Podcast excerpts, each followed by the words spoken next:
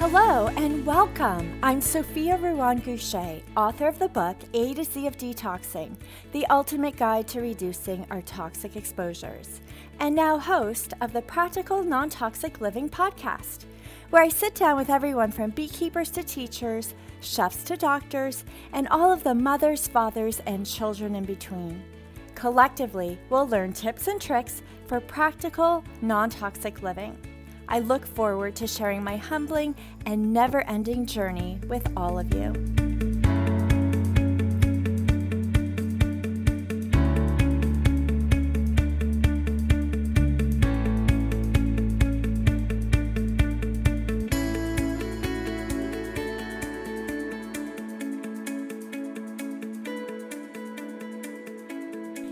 Ago, I was introduced to fermented foods by a friend who, after a lifetime of being allergic to certain foods like apples, found herself no longer allergic to them. She believed that eating fermented foods helped her overcome her allergies. Fascinated by her story, I wanted to learn more, so she introduced me to a book that she adored, a beautiful book that's titled The Art of Fermentation. Even though this inspired me to start fermenting foods, it took me years to try because I was afraid. I was afraid of the bacteria, afraid of feeding my family and I toxic mold, and afraid of what I did not know about making fermented foods. Recently, I was able to talk to the author of that book, The Art of Fermentation, Sandor Katz.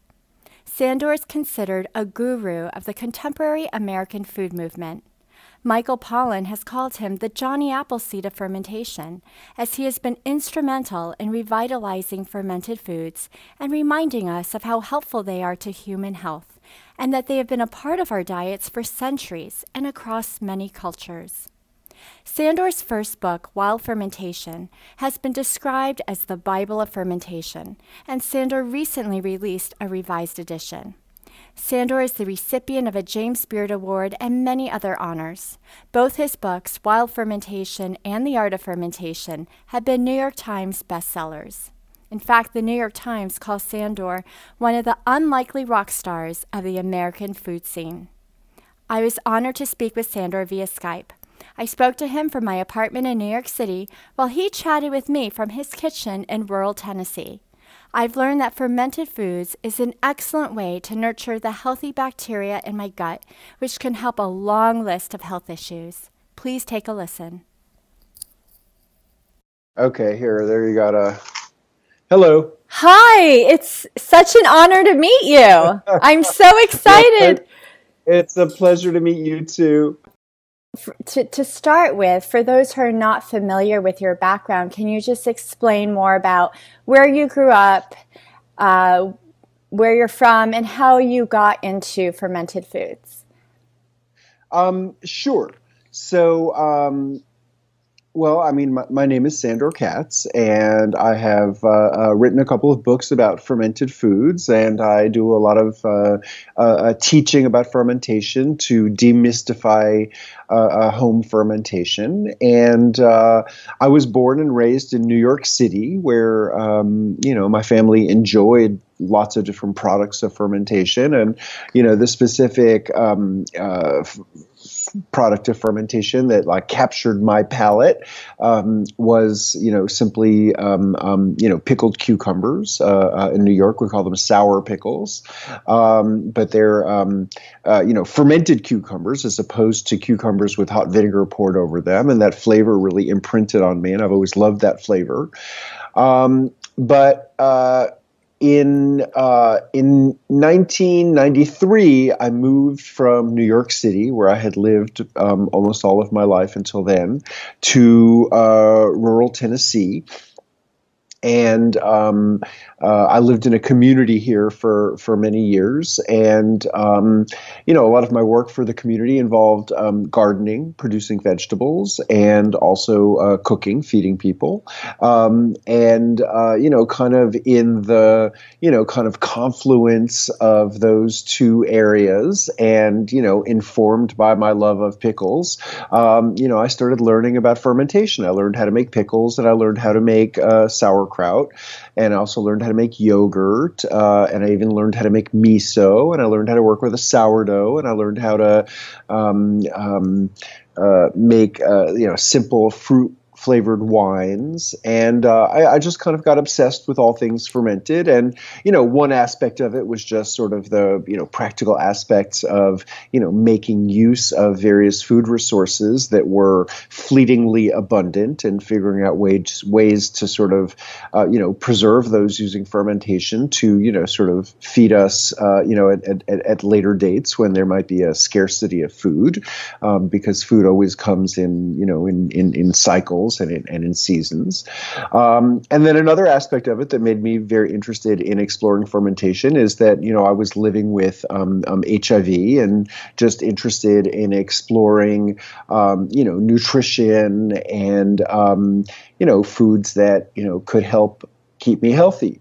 Um, you know, and certainly, um, you know, this idea of our immune system is largely the work of bacteria in our intestines, and um, you know, it turns out that you know sauerkraut and uh, many other um, you know uh, uh, uh fermented foods uh, that aren't heated or cooked after their fermentation so that their you know sort of live bacterial cultures are intact you know turn out to be very good for you know stimulating improved immune function as well as improved digestion. Um, and there's lots of new evidence suggesting that these foods can can, can even potentially help our mental health um, you know, as well as almost every other system um, in our bodies. So, you know, I've, I've become much more cautious about the way I talk about these things. I mean, certainly I don't want anyone to think, uh, you know, that introducing a specific food is going to cure specific diseases.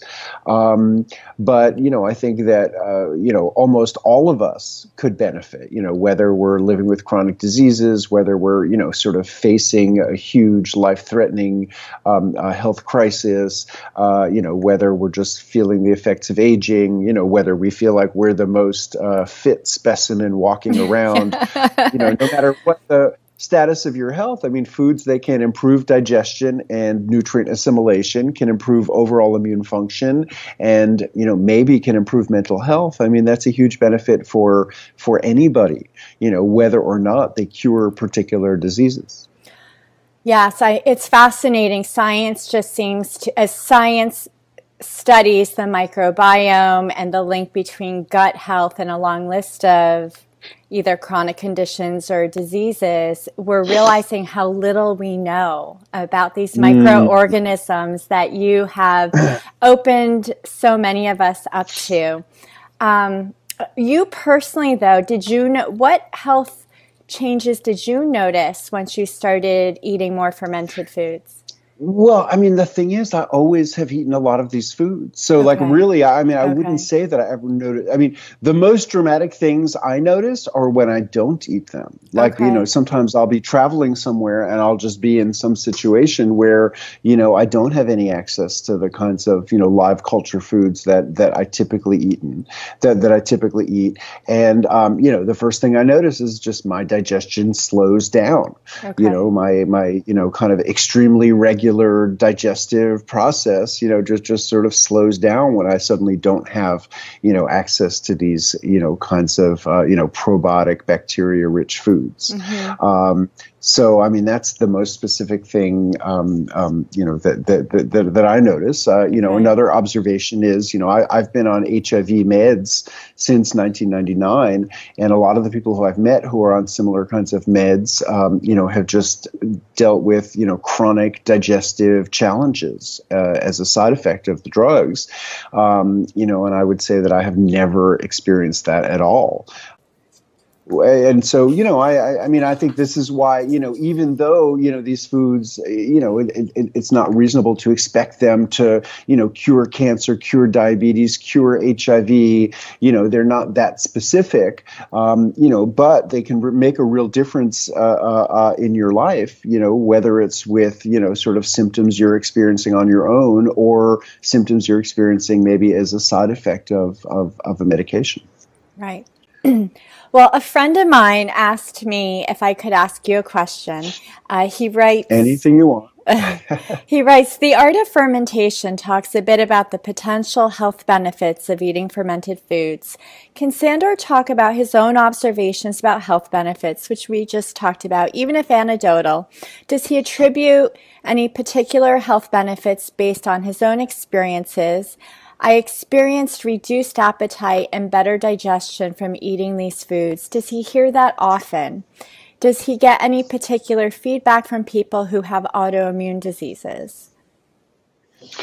Um, sure. I mean, I, I hear a lot of um, you know stories from people that really sort of confirm the you know my my general idea and the general idea that is really you know sort of promoted by the you know scientific investigators. Um, you know that that these foods can you know improve digestion. I would say that's the thing I hear most consistently is you know from people who you know had been living with chronic digestive problems and, and really a range of chronic digestive problems. I mean, I've heard this from, you know, people who'd been living for years with acid reflux, with chronic constipation, uh, with irritable bowel syndrome, you know, lots of different kinds of um, um, uh, uh, uh problems, um, you know, feeling like their digestion is dramatically improved by incorporating, you know, live culture foods like these into the diet.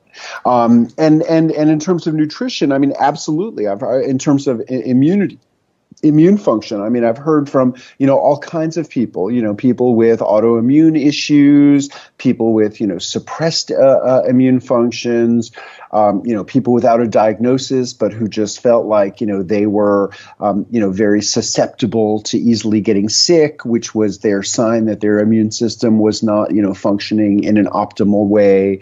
Um, you know, and there's there's a lot of verification by by science. Um, mm-hmm. Um, you know, the the you know, the most specific study that I found that focused on traditional fermented foods rather than probiotic supplements, you know, actually came to the conclusion that, you know, um, um, you know, a diet rich in diverse fermented foods, which each mm-hmm. have their, you know, sort of own unique microbial community, you know, actually stimulates immune function much better than any single fermented food. So there's a certain you, you, know when when when you know the, the objective of probiotic therapy in terms of immune function definitely would be di- um, biodiversity yeah. and eating more different kinds of foods you know really enhances biodiversity more than any singular fermented food. Mm-hmm. Um, so, I mean, that would be my main message to people is, you know, rather than just getting comfortable with a single fermented food, um, you know, if you seek out different kinds of fermented foods so that, you know, sometimes you have, uh, you know, sauerkraut out of cabbage and sometimes you're eating a, you know, a, like a kraut that might be made out of turnips or radishes or a different mixture of vegetables. And sometimes you're having kefir and sometimes you're having yogurt and sometimes you're having kombucha and sometimes you're having water kefir. But you know, the more different kinds of fermented foods, you know, with unique microbial communities, um, um, you're incorporating into your diet, the more you're doing to, uh, you know, help to, um, you know, restore biodiversity and sort of, you know, stimulate the the you know kinds of benefits that you you know can derive specifically from biodiversity, which mostly are, um, you know, benefits to our immune system. Mm-hmm. Mm-hmm. So it sounds like the more the better. The, the more you can incorporate it in, for breakfast, lunch, dinner. Well, I mean, the one caveat I would say to that is that you know the, the these foods are foods with strong flavors um, uh, and in some cases they're they're very salty, or or in the case of some of the beverages, sweet.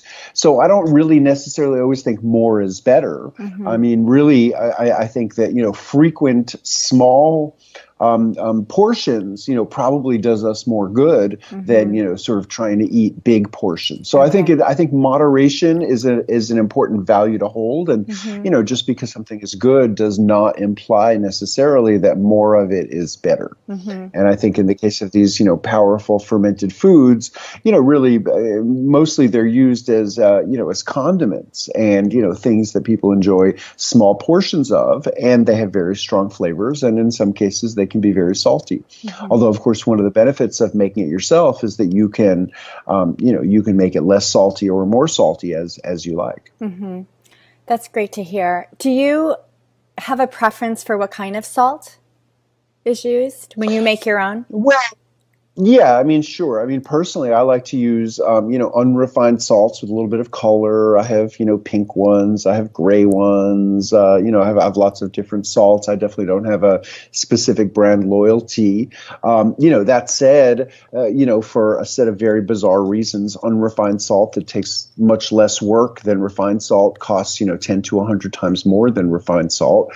And, um, you know, uh, I mean, don't let not having a specific kind of salt be your excuse for not fermenting vegetables. I mean, really, the the lactic acid bacteria are extremely salt tolerant, and whatever kind of salt you have in your kitchen is is is going to work out fine. So you know, don't don't feel like you need to purchase uh, some specific kind of salt. I have I have done you know fermentation demonstrations with every kind of salt my organizers have handed me, including you know iodized table salt with oh, you know, really? chemicals added and caking, and I promise you, none of that inhibits the fermentation in the least. Really? So, okay. Because you know, my first, it took years for me to try fermenting foods. And my first attempt, I used salt with iodine in it because I had also just remembered that that um, having iodine helps your body helps protect your body from perc, which is found in dry cleaning uh, ingredient uh, dry cleaning solvents, and it's just everywhere. And so I thought, oh, I'll kill two birds with one stone. And then when I was after I went through an afternoon of cleaning and chopping and and then and sort of not canning but putting the vegetables in a jar with I, with iodized salt i then read online that you shouldn't use iodized salt. It inhibits well, the know, bacteria. you know, theoretically at a high at a high enough concentrate concentration, absolutely iodine is used at, at an, as an antimicrobial, but it's used in such a small proportion of salt, and then you're using such a small proportion of salt in your ferment that you know I have never seen it have an inhibiting effect, okay. and um, you know, I, I, mean, sure, I think it's preferable to not work with iodized table salt, but you know, like don't don't freak out and think that there's one particular kind okay. of salt you need with fermentation. Historically, people have worked with whatever salt was available to them, and really all natural sea salt has iodine in it. Okay. Um, you know, small small traces, which is sort of how the idea came about of returning iodine to refined salt. Okay. Um, Great. Well, nowadays there's so many kinds of salt. So when you mean there's like kosher salt, Himalayan uh, pink salt. Uh, when you talk about unrefined, and they all work. They, they all work. They all work. Okay. The, uh, when I talk about unrefined salt, it generally means salt that has a little bit of color and that you know there's pink salts there's black salts there's gray salts but the color is indicative of a broader mineral um, um, content okay. and um, you know because one of the nutritional powers of fermentation is liberating nutrients and you know um, pre-digesting food making nutrients more easily available if you use salt that has a broad array of trace minerals this is a food where your, your body will really be able to access those minerals they're not going to be tied up in chemical bonds um, the fermentation breaks down any bonds that are that are tying up the the the, the salt and really makes them um, um, you know highly bioavailable to us. Okay, great. And with water, I, I know that I've heard you, I don't know if it was the vid, a video I saw of you or something I read, but you, my personal experience also, and I think I read that you had said this, usually there's enough liquid from the vegetable after you've been massaging it that you don't need to add additional water. But if you do, should it be, is any kind of water okay or should it be filtered or boiled water? Because some.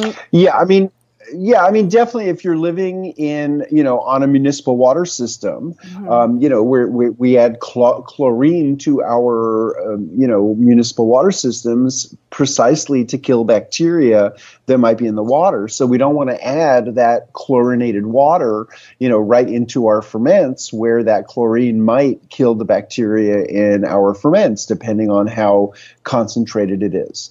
Um, so, I mean, so as you say, I mean, you know, generally for fermenting vegetables, the way I would uh, encourage most people to start is the sauerkraut method, the dry salting method, and all that means is that you don't add water. Like you, you shred the vegetables to create surface water, to create surface area. You lightly salt the vegetables. There's no magic number of salt.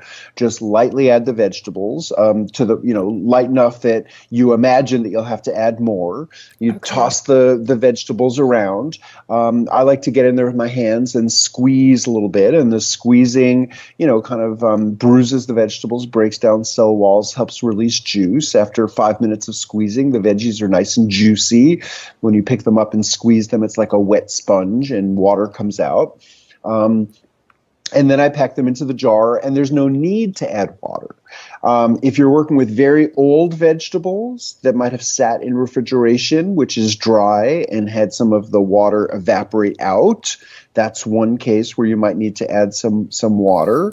Um, you know, if you uh, if you're uh, if you have like carpal tunnel syndrome or um, or arthritis and it makes it burdensome to go like this, then you might want to add a little bit of water or some other kind of liquid like you know wine or beer or vegetable juice oh, or wow. fruit juice. Um, so you could add, you could add other kinds of liquids, but you you could also add water uh, uh, in this case. Or if you want to leave vegetables whole or in big chunks um, and ferment them that way, you know, then it becomes impossible to pull the juice out of the vegetables, and then you have to add a little bit of water. And typically, what I would do is is mix it with salt and make a make a brine solution and pour the brine solution over the vegetables. But if you you know if you decide to add water, then you want to work with some dechlorinated form of water, and that that could mean running it through an inline filter. That could mean you know leaving it out in an open vessel with a broad surface overnight, so the chlorine evaporates. Um, or if you want to do that more quickly, just you know boiling it for 10 minutes and then cooling it down um, should remove most of the most of the chlorine. But you definitely want to be aware of that in any kind of a you know fermentation process. Um, you know if you use chlorinated water straight out of the tap, um, you know, you might find that the fermentation does not proceed as expected, and the reason might be that the chlorine level in the water, um, um, you know, was was too high and killed the bacteria. Okay, great. So I heard a lot of really great tips because I I I fermented carrots, thinking my children okay, would like that. this. Beautiful. And um, because the carrots are so hard, I thought I should add more salt to soften it.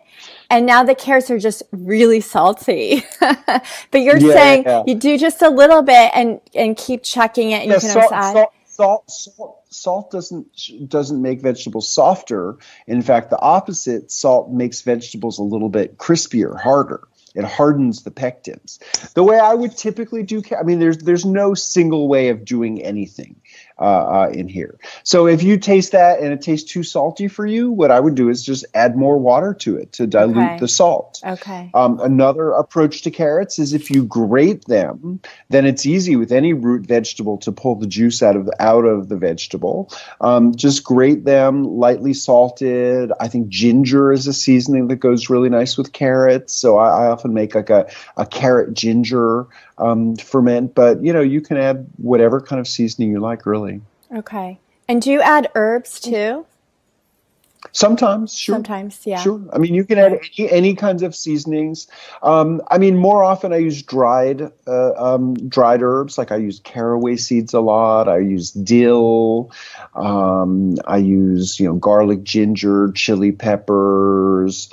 Um, but I mean, people use all kinds of other things. I mean, sometimes people use juniper berries. Sometimes um, um, people will use like turmeric or curry spices. I mean, you can be really experimental. And um, you know, I mean, a young woman showed up at one of my workshops a couple of years ago with vanilla sauerkraut, where she had minced up a vanilla wow. bean and mixed it in with the cabbage. I mean, you can you can season it with anything you like. You can introduce a little bit of fruit. A lot of the Russian recipes call for cranberries and or apples. Um, um, you know, there's just there's you know you can incorporate fish or fish sauce the way a lot of the Korean recipes do, wow. um, but there's really, uh, you know, I, I mean, our creativity is the only limiting factor. Let me talk for a minute about safety because, um, you know, a lot of people get.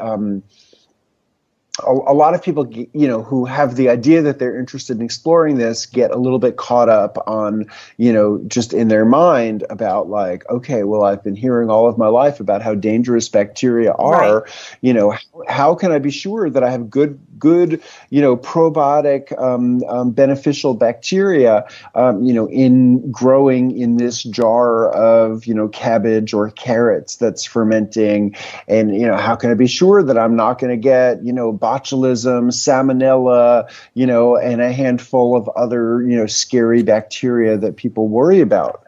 Uh, uh, growing. And all I can tell you is that um, you know sauerkraut is among the safest foods that we know.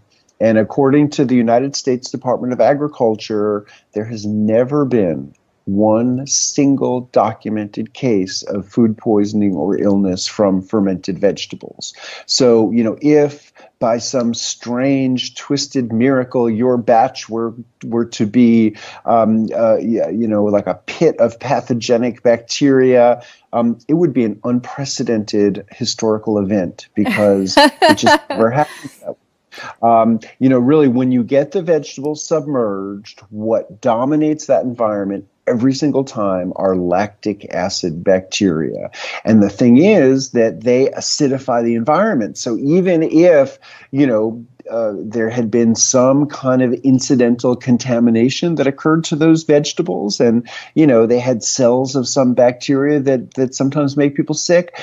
Um, you know the indigenous uh, um, uh, lactic acid bacteria will always dominate, and as they acidify the environment, they wipe out any kind of pathogenic bacteria. And this is, you know, what is so brilliant and so effective about acidification of food as a as a safety strategy is none of these organisms that we periodically hear about and worry about um, can can can survive in an acidic environment.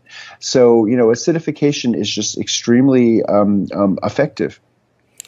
And and I would encourage people to to not worry. And this is precisely why I would always recommend fermented vegetables as a perfect starting point for a fermentation practice. Is just that you know people project all of their anxiety about bacteria onto um, the process of fermentation, even though you know fermentation has always been used as a strategy for food safety.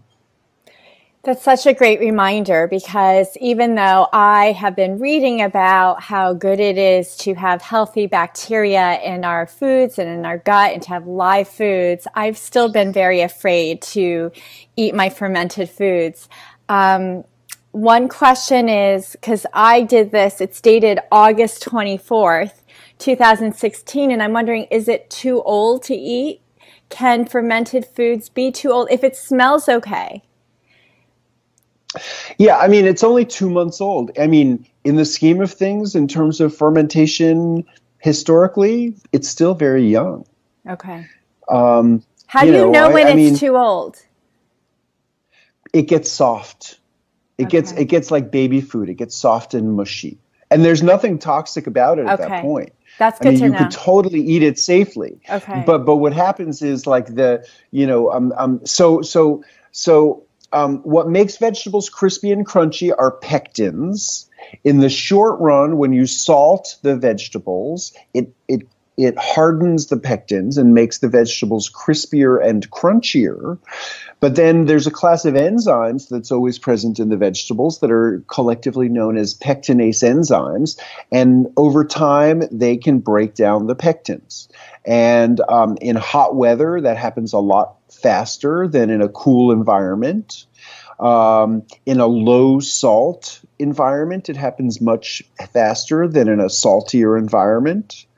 Um, but you know, eventually, if it gets old enough, um, um, you know, it'll. Uh, uh, it'll, it'll it'll happen that way. So I mean that that's usually what gets me to sort of throw away the last remains of a of, of, of a big batch of uh, of kraut or kimchi is when it starts to have the consistency of baby food and just okay. get really soft and mushy. So but but but let me just reiterate like it does not make it dangerous. That's Those are just know. sort of like aesthetic considerations in certain parts of the world. People like it better when it gets softer. Mm-hmm. Um, so um, you really you, you don't have to worry about about the safety of okay, it. Okay, great. Well, I mean, one question I had is what's the worst thing you've heard happening to someone from eating fermented food someone who maybe didn't really know what they were doing it sounds like there's there hasn't really been anything that bad maybe a little upset stomach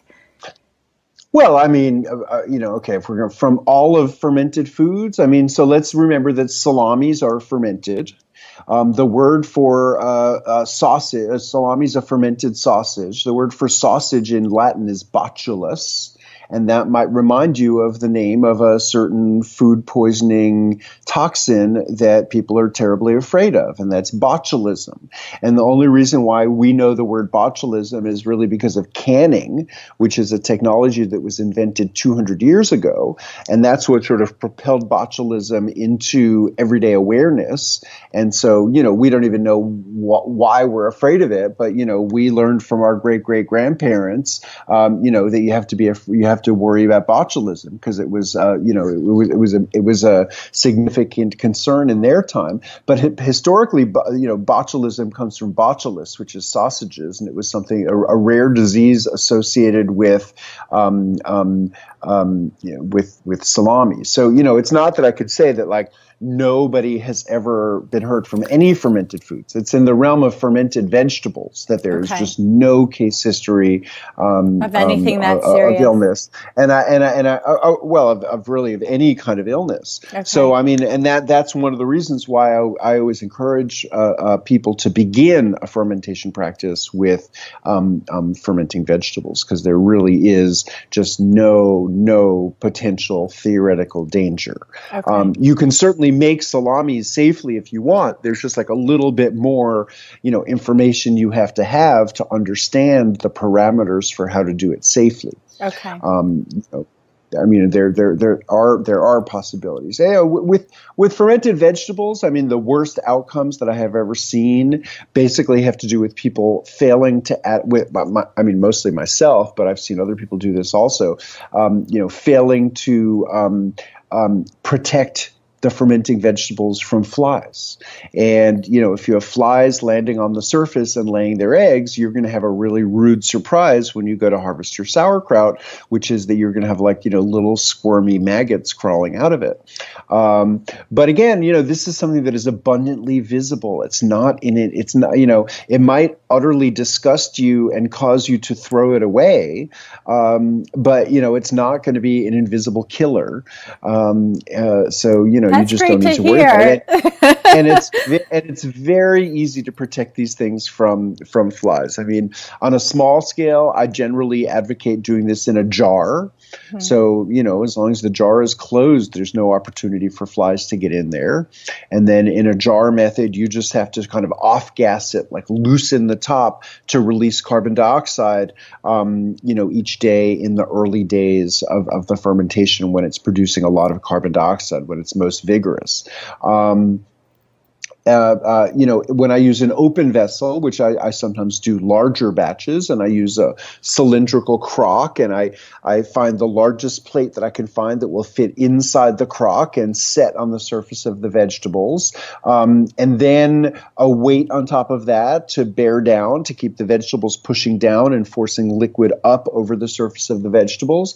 But then finally, what I do is take a piece of an old sheet and just cover the whole thing with a finely woven cloth to keep the flies out. Um, and uh, and that works um, uh, uh, totally great. Um, so it's just if you fail to think of that, if you just leave it open and flies land on it, like those are definitely the worst outcomes okay. Um, uh, that I've had. Um, you know, I've certainly had a few batches turn to mush.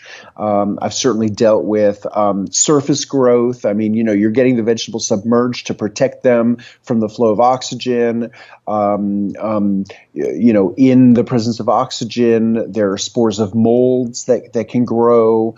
Um, and so often, you know, the surface, if it's not protected from oxygen, will develop a little bit of a bloom, um, alternatively called scum. That's, uh, you know, different kinds of aerobic surface growths, including yeasts and or molds.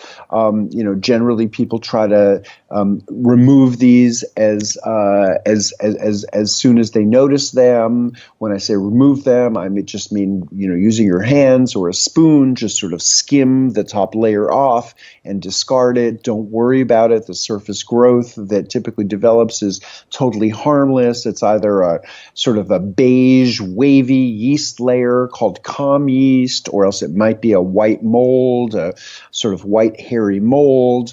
Um, you know, both of them are harmless. Just scrape them off and remove them. Um, but please don't please don't imagine that I just said all mold is totally harmless. Sometimes mm-hmm. people hear me say just scrape the mold off the sauerkraut and discard it, and they think that I said all mold is harmless. Um, no, it's these sort of white molds that are typically that develop, and then um, uh, you know if you leave them and they mature, they they'll sporulate sort of gray or black, but in that monochromatic range, you're safe. You don't have to discard your your vegetables. Um, I've never seen a bright color colored mold develop, but I've heard a couple of stories of people who failed to remove their white mold and then other molds came in and succeeded them.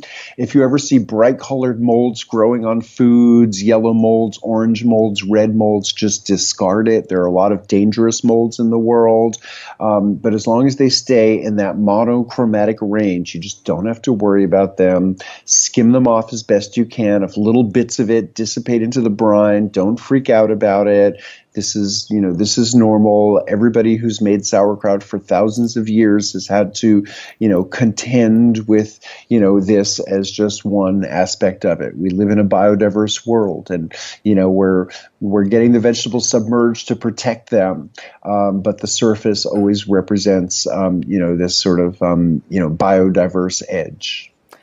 That is very helpful to hear. I, I've read that if you see mold growing just skim skim it off, scoop it out, and the rest is fine. But I was still afraid, so it's really yeah, helpful yeah. to hear.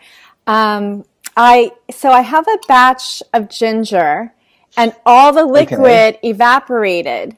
And is this bad? Well, Should I throw I mean, it out? Yeah, I mean.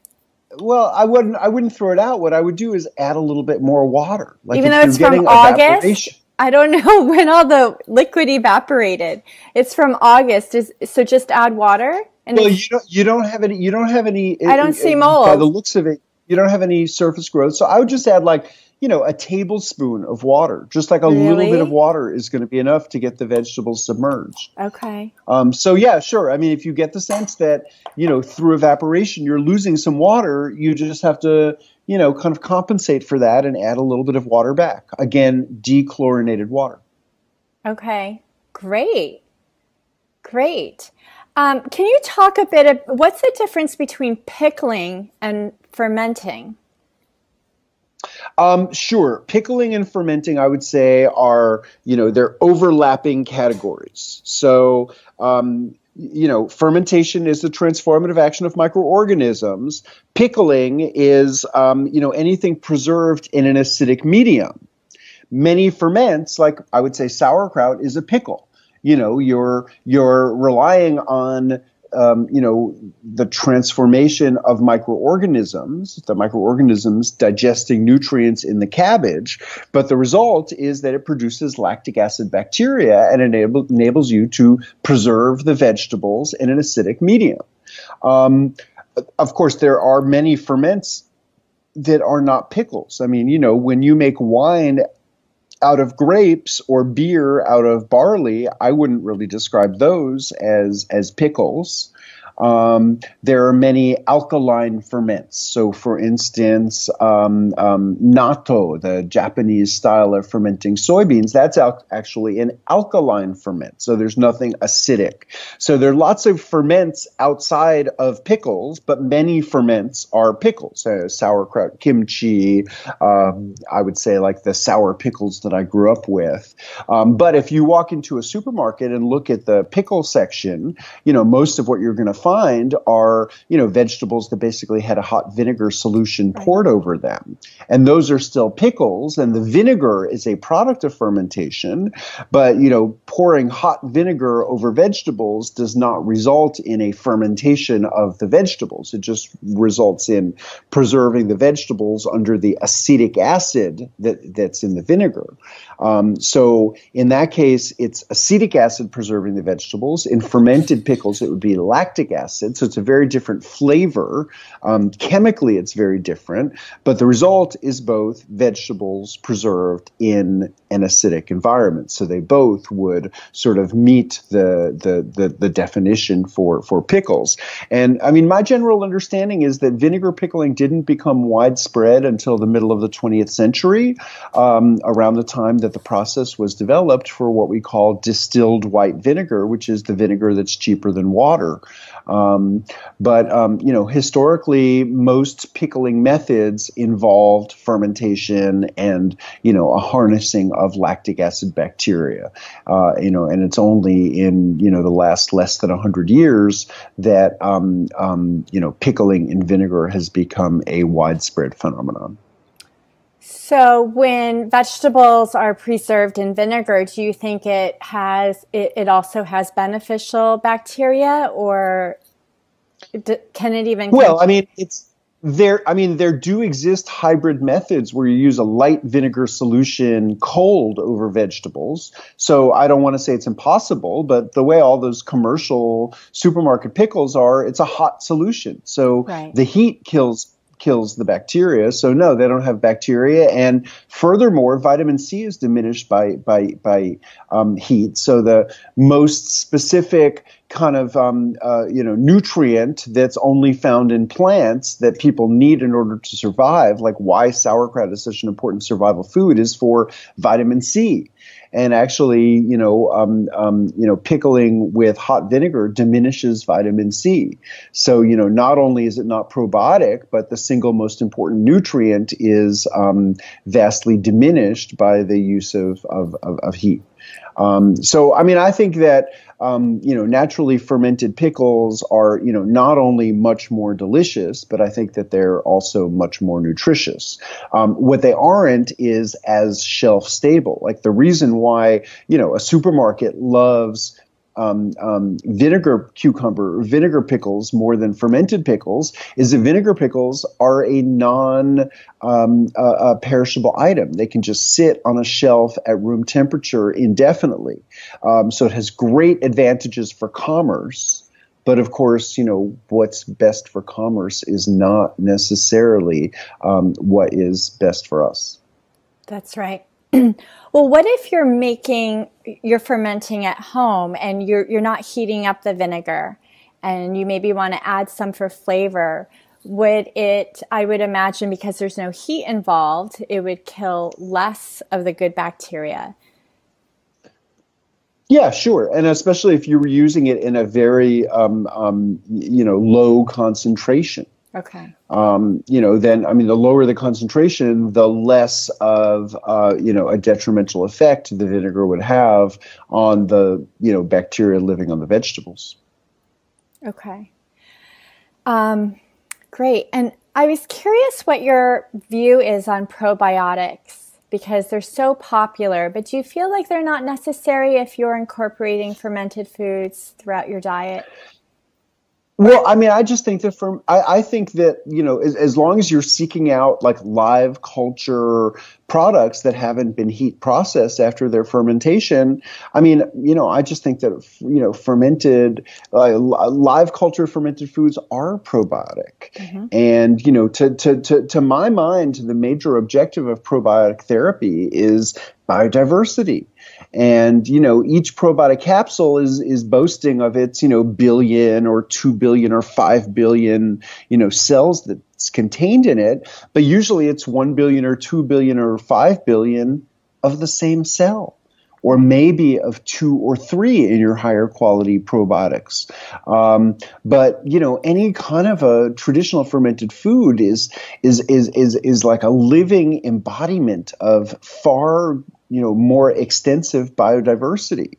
So you're basically taking, you know, the biodiversity of the cabbage, the biodiversity of the carrot, um, um, and you know, and putting that into a jar and you know certain of the strains will come into dominance but it's coming into dominance in the context of a you know broad biodiverse community so you know traditional fermented foods just you know have much greater biodiversity than um, you know specific um, you know capsules and what's what's in the capsules are all you know proprietary strains of specific bacteria.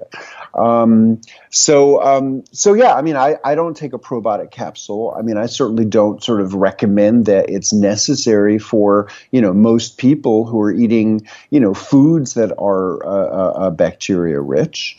Um, on the other hand, I don't think anyone's hurting themselves with a probiotic.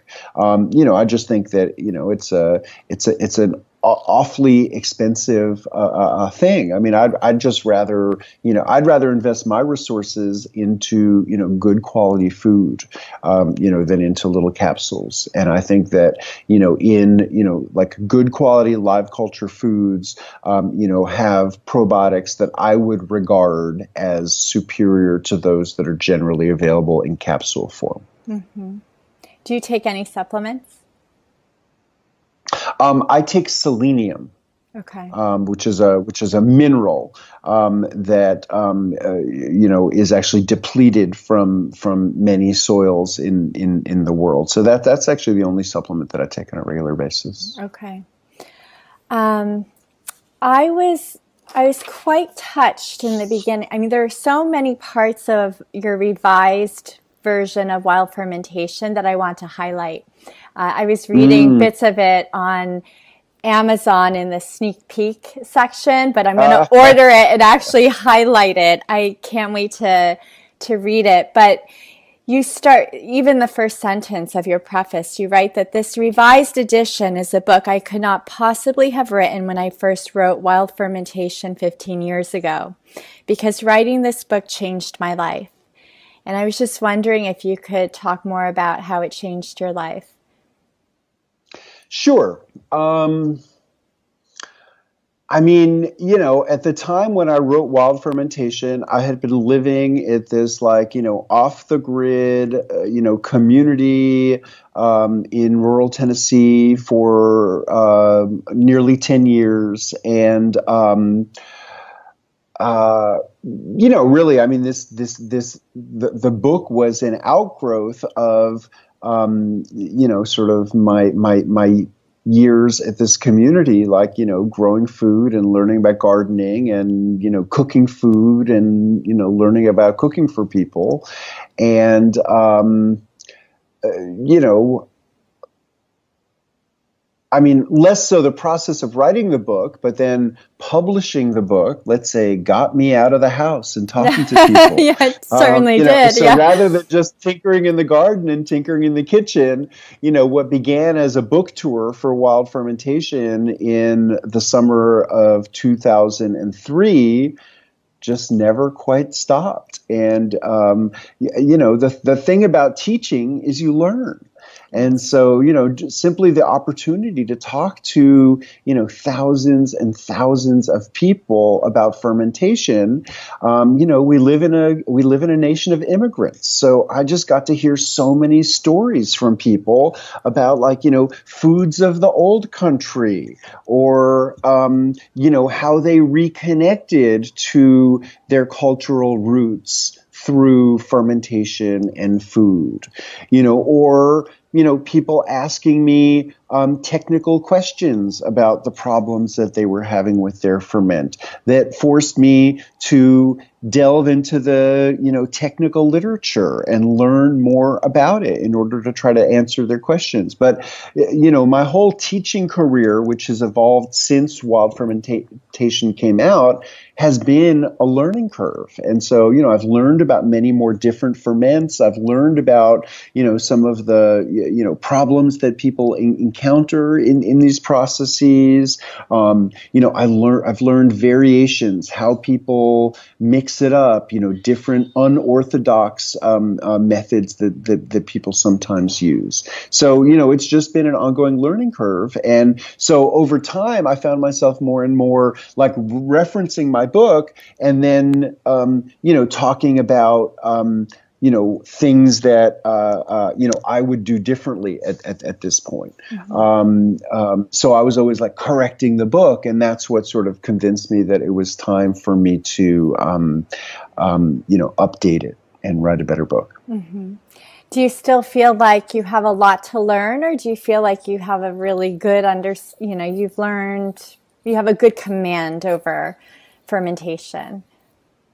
Well, I mean, what I've learned about fermentation is that it's it's really an infinite realm of, of, of, of, human activity. So sure, no, I've got lots of things I want to learn. I mean, you know, I, you know, I, have I've mostly like steered clear of, um, um, you know, um, um, brewing beer or the you know contemporary barley beer tradition, and that's something that you know I'm really ready to to to to, to delve into. Um, I'm going to China this year. I can't wait to um, learn more about Chinese fermentation. Like really, all of the, um, you know, China has such you know sort of incredibly elaborate fermentation traditions, varied fermentation traditions. Sauerkraut is believed to uh, have evolved from China and spread around, wow. around the world from there. The earliest evidence of winemaking is from China. Um, you know, and know yet that. there's very very there's very little written in the English language about Chinese fermentation traditions, so I'm really excited to be able to learn more about about ferm, uh, Chinese fermentation traditions. I'm also about to make gochujang, which is this um, uh, uh, Korean fermented chili paste. Um, I finally found a recipe in English on a Korean American blogger's website. I've, I've collected all the ingredients. The weather has changed. Um, so sometime this week, I'm going to be, um, you know, making up some gochujang uh, uh, uh, to ferment. So no, I mean, I, I, I feel like, uh, you know, my, my learning curve continues. And I mean, I, I feel very, you know, sort of confident about the fermentation concepts that, that, that, that I do know. And, you know, when I read about a lot of new ferments, there is some, you know, ferment familiar aspect to it because you know they don't the you know the varied processes are um, often substantially similar, um, but um, but I'm definitely um, uh, I'm I'm definitely always learning, and um, you know I do not see sort of an end to um, this topic in sight. Yeah, well, it seems like it's been it's it's an ancient approach to preserving food, and, and um, it's been part of different cultures for centuries. And uh, I was just wondering how much of it has stayed sort of standard or static, and how much of it has evolved with the times. But I, I was just getting the sense yesterday when I was reading more about this that culturally, I, mean, I was talking to a friend when I was we were picking up our daughters at school yesterday, and she's Japanese from a small from a suburb outside of Tokyo, and she started talking about all these fermented foods in Japan that I hadn't even heard about, and she just she was raised eating a pretty Western diet. She said, I asked her growing up in Japan, what, do you, what did you eat for breakfast? And she said, Well, my generation, we ate toast and jam. but my father's ge- generation, we had miso. He had miso soup and rice. And she now, as a mother, wants to introduce her children more to her culture. So she's been introducing Japanese foods, but it includes a number of fermented foods. So I realized this is a whole new world with a lot of depth and um, yeah, I mean, Japanese cuisine has you know incredible fermentations. I mean, you know, there's miso and and and soy sauce. There's natto, um, and an incredible uh, um, diversity of fermented vegetables, uh, tsukemono. But you know, I would say that Japanese cuisine, um, you know, ferments vegetables in more varied, um, you know, mediums than you know any other cuisine that I, that, that that that I've seen, and I love um, you know I love Japanese pickles, and you know just the sheer um, um, diversity of it. Yeah. Um, but I mean, I would say you know I mean J- Japan is you know one of you know many places around the world where uh, you know fermentation traditions are elaborate and varied and um, you know are typically incorporated into people's uh, uh, meals on a daily basis. And it's not that people are mostly eating fermented foods. It's just that you know part of you know some of the everyday foods are products of fermentation. Yeah. um, you know as as they are in in in many many places. Yeah. Well it's fascinating to hear about china China. That's uh, part of my ancestry, and I had no idea. mm-hmm. um, so great, great to hear. My last question for you is um, I have many wishes for the world. One that I've chosen to dedicate my time and resources towards is raising awareness on our toxic exposures from consumer choices. I feel that more awareness can help the health of not just ourselves, but also our planet and our children's future. And I'm sure you also have many wishes for the world. And I was just wondering what what one um, what is one that comes immediately to mind. Well, I mean, you know I mean, all of my sort of, you know, work about promoting fermentation and raising awareness about fermentation, eh, you know, I mean, my, my, my, my, my, my interest is really, you know, less about fermentation specifically and more about, you know, wanting to encourage people to, you know, become more connected to their food and to not just be sort of, you know, passive consumers of products that are being marketed to us, um, um, you know, in, um, in, in, giant supermarkets, but rather to sort of, you know, become more connected to the process of how food is grown, have a garden, buy some of your food directly from farmers, um, you know, get a sense of what, what can be grown where you live and what the seasonality of that food would be, um, you know, start to, um, you know, ask questions about how food is grown and using or not using what kinds of chemicals and, um, and how food is produced and, tra- and how the raw products of agriculture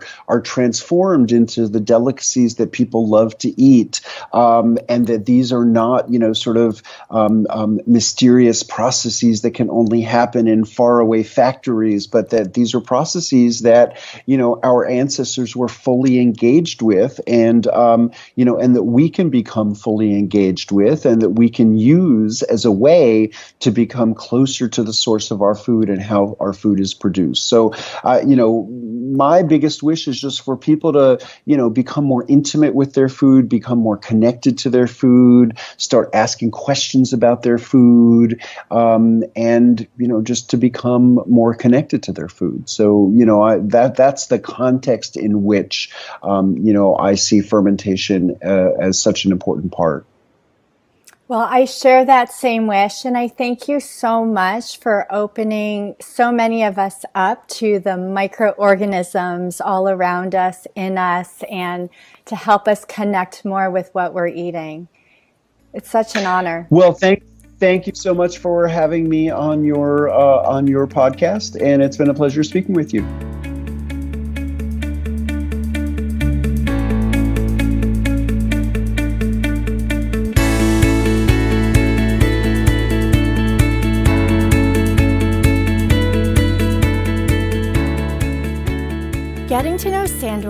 Work has been life changing.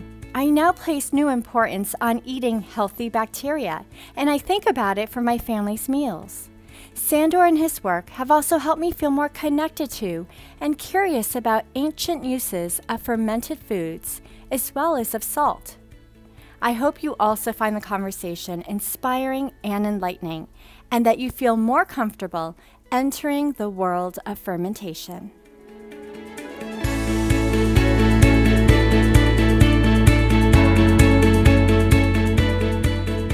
Thanks for tuning in. Join me on my journey for practical non toxic living by subscribing to this podcast and following me online. Just visit my website, nontoxicliving.tips, for more. That's nontoxicliving.tips. Even better, buy your copy of my book, A to Z of Detoxing. It's the only book you'll want to help you reduce your toxic exposures. It's sold worldwide, including on Amazon. Until next time.